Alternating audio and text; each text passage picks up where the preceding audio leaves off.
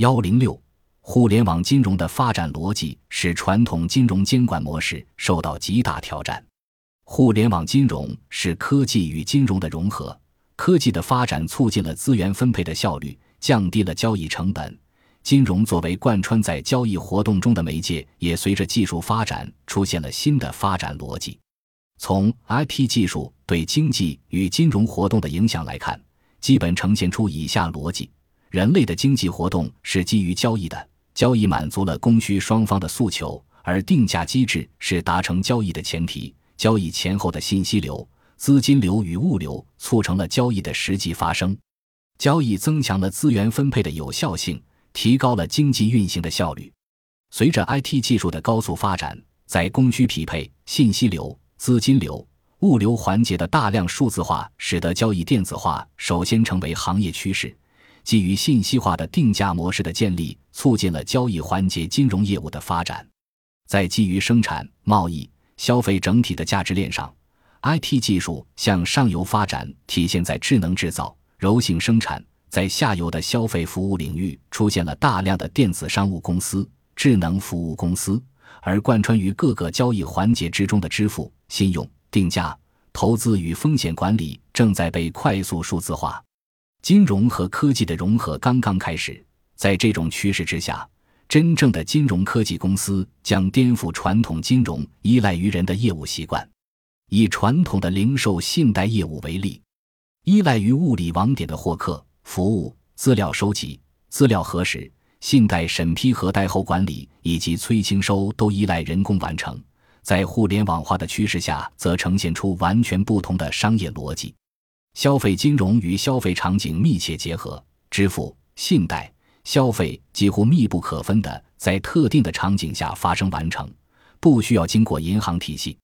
这些业务的交易信息、客户特征、征信信息在交易环节的把控能力远远高于传统银行。而且，通过 IT 技术的定价、风控与社交属性的风险控制措施，也比银行的贷后管理手段成本更低，而且更有效。这使得传统的金融社会专业分工受到了挑战。是不是传统金融行业才能做这类业务，才能做好这类业务？与此同时，大量交易沉淀的资金，由于不在金融机构，完全脱离了监管体系。资金池的用途及潜在的风险，由于业务不受监管而面临较大风险。依赖于金融机构特许经营的监管思维，无法适应互联网的商业模式。金融监管的传统手段也相对落后，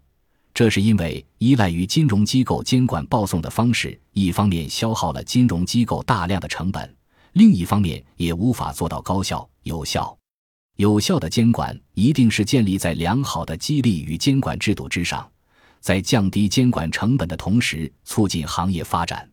从技术手段上，行业自身的高度 IT 化暴露了监管科技手段的滞后发展。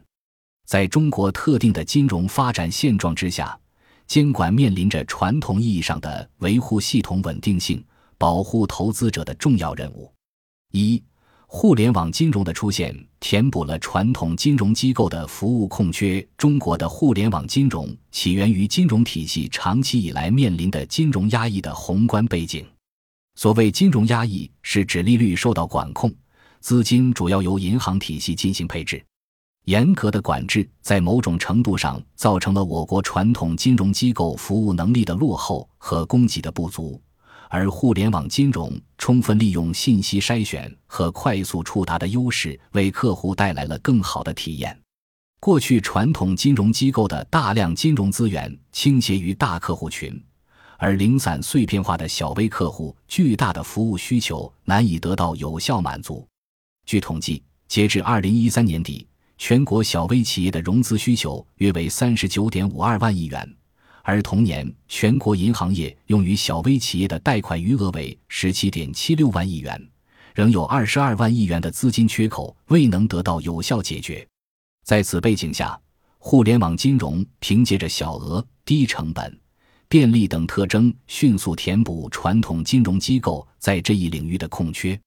截至二零一五年末，我国网贷行业运营平台共两千五百九十五家。总成交额达九千八百二十三点零四亿元，其中百分之六十以上资金流向小微企业。二、互联网金融领域风险事件频发，暴露监管缺失。尽管互联网信息技术的发展正带领传统金融领域走向新的时代，但原有金融监管体系的不健全和面对新兴商业模式的滞后反应，使其无法跟上今天市场的创新速度，留下大量的监管真空和灰色地带。互联网金融业务具备虚拟化、快传导、跨区域等属性。所造成的潜在危害远远大于传统金融业务。最近一段时间内，互联网金融领域风险事件频发，充分暴露了我国互联网金融监管缺位、门槛缺失、监管割裂等问题。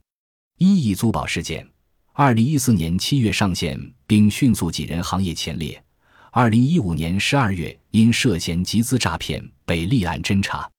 易租宝以高额回报为诱饵。对外宣称保本保息、零存活取，但其融资租赁项目中百分之九十五均为虚假项目，实际上依靠借新还旧、自我担保等方式大量非法吸收公众资金，是彻头彻尾的庞氏骗局。二泛亚事件，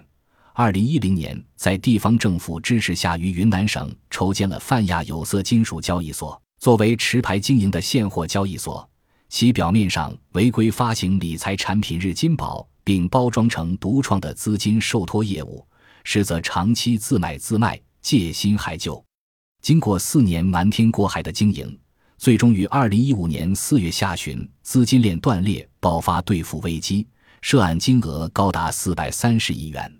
三链家事件，二零一三年，链家推出首付贷产品，最高可给予购房者房屋总价百分之二十的首付贷款，资金主要来源于自有资金。PTP 等，该产品本质上为房地产市场的场外配资、银行差别化信贷、最低首付比等风控政策在此模式下形同虚设，居民购房杠杆水平被不断推升，也间接推动了2016年上半年上海、深圳等大城市房价的快速上涨。四快路事件。二零一六年，快录音《叶问三》票房造假事件引发关联平台兑付危机的多米诺骨牌效应，从票房造假牵扯出一连串电影金融化资本链上的违规行为，涉及 P2P、众筹、担保、小贷等多种业态。舆论控制和监管反应的不到位，使得事情逐渐转为不可控的群体性事件。三月三十日涉案的金鹿财行遭投资人围堵。超过三百人要求兑付，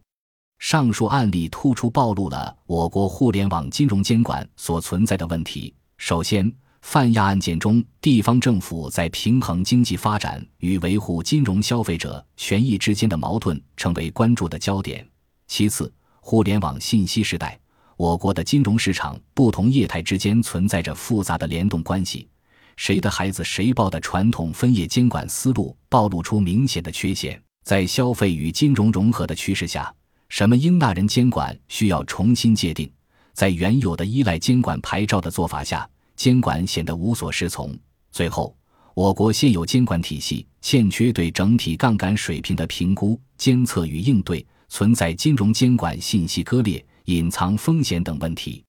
由此看来，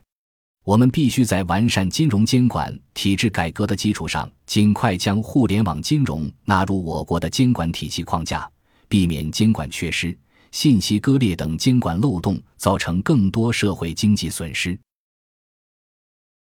本集播放完毕，感谢您的收听，喜欢请订阅加关注，主页有更多精彩内容。